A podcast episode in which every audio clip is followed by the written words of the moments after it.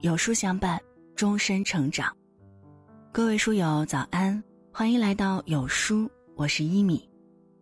今天要和各位分享的文章来自有书甜心。有些话，适合烂在心里面。接下来的时间，就和一米一起开始今天的共读吧。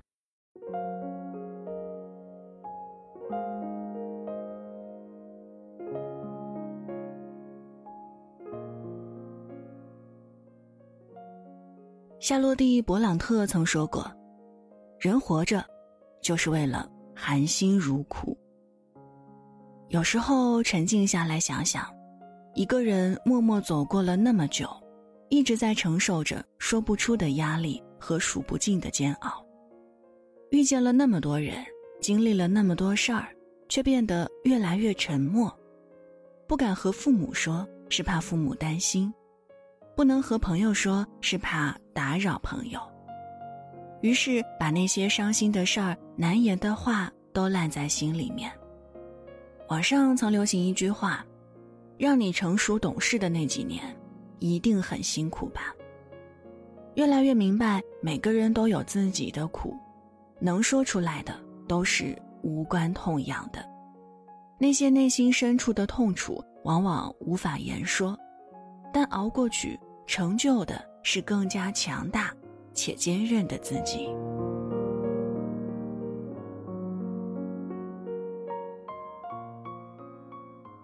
列夫·托尔斯泰曾说过：“幸福的家庭都是相似的，不幸的家庭各有各的不幸。”我们总是习惯于看到别人的好，放大自己的苦，抱怨生活的悲伤与痛苦。殊不知，每个人都有每个人的苦，有的能被别人看到，有的苦只有自己知道。有这样一个故事：一天，作为森林之王的狮子来到上帝面前，对上帝说：“我十分感谢你赐给我这样雄壮威武的体格，但你能不能解决我的一个烦恼，就是每天早上。”我都会被公鸡的叫声吵醒。上帝微微一笑说：“你去大象那里吧，或许他能给你一个满意的答复。”狮子迫不及待地找到大象，看到大象正生气地跺脚，狮子疑惑：“难道大象也有烦恼吗？”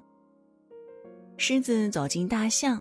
看到大象正拼命地摇晃着自己的两个大耳朵，大吼着对狮子说：“有一只讨厌的小蚊子总想钻到我的耳朵里，我都快被痒死了。”狮子恍然明白了上帝让他见大象的缘由，原来就算大象体型这么巨大的动物，也会害怕如此细小的蚊子。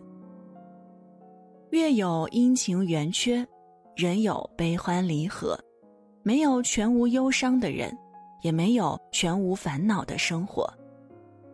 杨绛曾在《走在人生边上》这本书中写过这样一段文字：多少人只是又操心又苦恼的度过了一生？贫贱的人为了衣食住行、成家立业、生儿育女得操心。富贵的要运用他们的财富权势，更得操心。哪个看似享福的人真的享了福呢？没有谁的人生是容易的，每个人都有属于自己的苦楚，亦有别人羡慕的快乐。单身的羡慕家庭和睦的幸福和陪伴，成家的羡慕单身生活的自由和惬意。普通人往往羡慕名人的地位显贵。而名人又何尝不垂涎普通人的平凡姿势呢？莫言曾写过：“我们都是远视眼，总是活在对别人的仰视里；或许我们都是近视眼，往往忽略了身边的幸福。人的痛苦大抵来源于奢望别人的美好生活，却对自己拥有的幸福置之不理，羡慕别人所得到的。”不如珍惜自己所拥有的，用积极的眼光看世界，荒凉的生活也能嗅到玫瑰花的芬芳。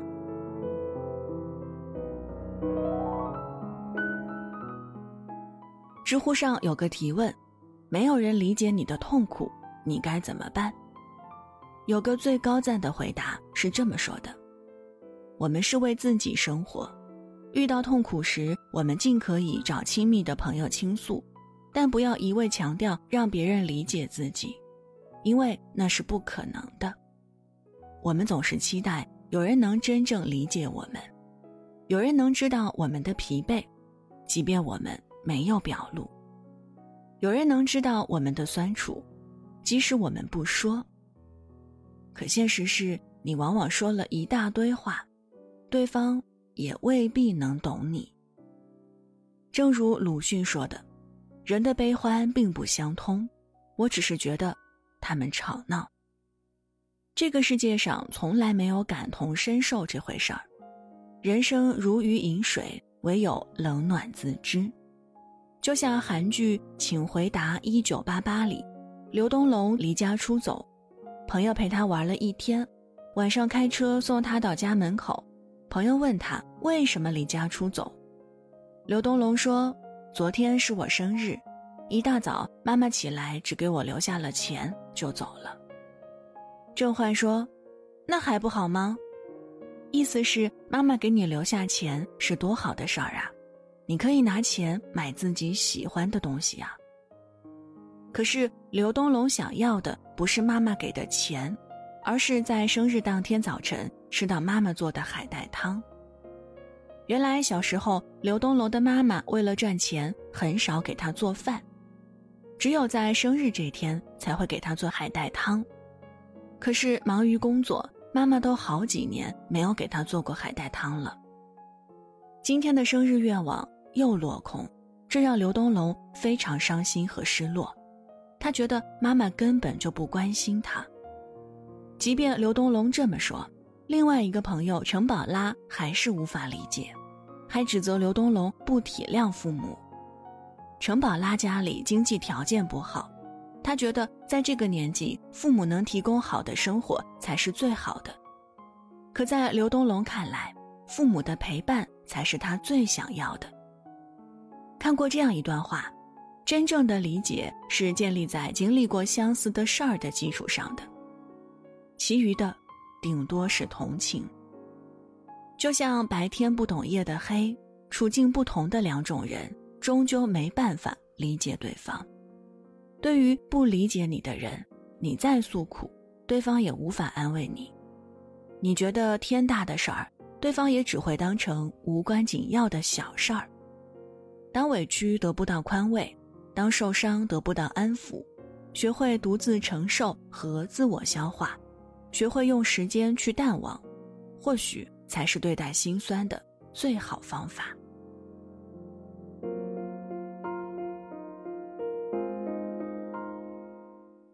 陆小曼在《随着日子往前走》中写道：“这个世界上没有不带伤的人，无论什么时候，你都要相信。”真正治愈自己的，只有自己。成年人的世界没有容易二字，表面上云淡风轻，内心早已千疮百孔。三毛和荷西的浪漫爱情被人传颂，也因为两人的爱情，让那片荒芜的撒哈拉沙漠蒙上了浪漫色彩。然而，这浪漫背后却是生活的苦楚和心酸。三毛与荷西生活的并不富裕，由于经济条件有限，三毛不得不捡来别人丢掉的木板，然后自己动手制作家具。邻居家的山羊总是踩坏他家的屋顶，面对蛮不讲理、借东西不还的邻居，三毛换一种心态去看待，也觉得他们很可爱。平日里，荷西要到离家很远的地方工作。只留三毛一人独守空房，然而三毛热爱生活的炽热之心却从未被消磨。于是，三毛一边承受生活的艰苦和孤独，一边不失乐趣的享受生活，把苦乐参半的生活过成了别人眼里的诗意。佛曰：“众生皆苦，唯有自度。熬得住出众，熬不住，出局，这就是人生。庄子里记载这样一个故事：有一条叫做鲲的大鱼，它生长在北方的大海里。当体积大到一定程度，就会变化成鸟。到了冬天，它想要迁徙到南方，就要扇动巨大的翅膀，飞上九万里的高空，才能毫无阻碍地朝南前行。这时，蝉嘲笑他：“我们用尽力气，碰到树头就停止了。你费那么大劲儿飞到南方有用吗？”小斑鸠也附和着嘲笑他。你飞得过去吗？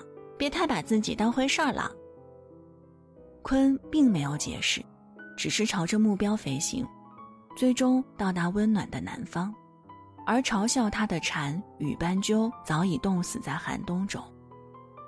这个故事告诉我们，对于不理解你的辛酸和委屈，还对你冷嘲热讽的人，沉默是最好的回击。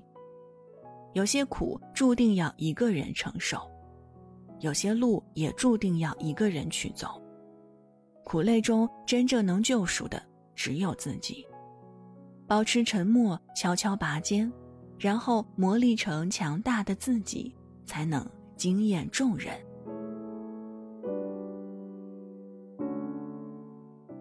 有一只小猴子，肚皮被树枝划伤了，流了很多血。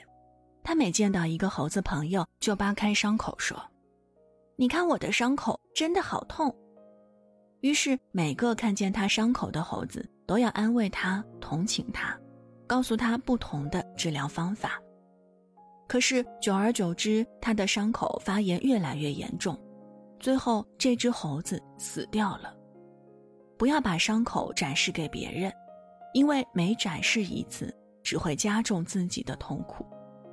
刘震云在“一句顶一万句”中说过：“世上所有的事情都经不起推敲，一推敲，每一件都藏着委屈。”不知从何时开始，成年人渐渐习惯了将生活调成静音，只是闷不作声的低头度日。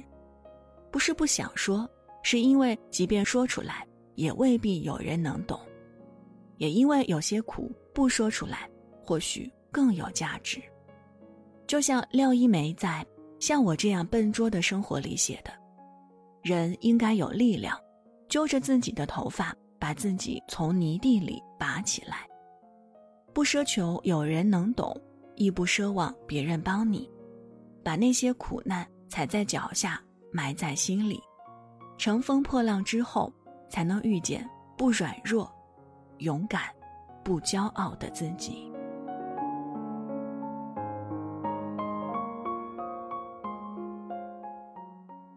明白更多道理，才知道余生什么最重要。今天有书君有一份超级福利，免费赠送哦！一生必听的三十本经典好书，来帮助大家，让人生更加丰盈完美。不做任务，不发圈儿，直接免费领取哦，还能发送给家人朋友一起听。现在立即扫码加微信领取好书吧。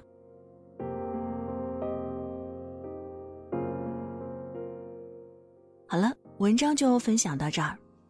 在这儿，有书君也有件事儿想和大家说。最近有书友反馈说啊，不太会按时收到有书的文章了。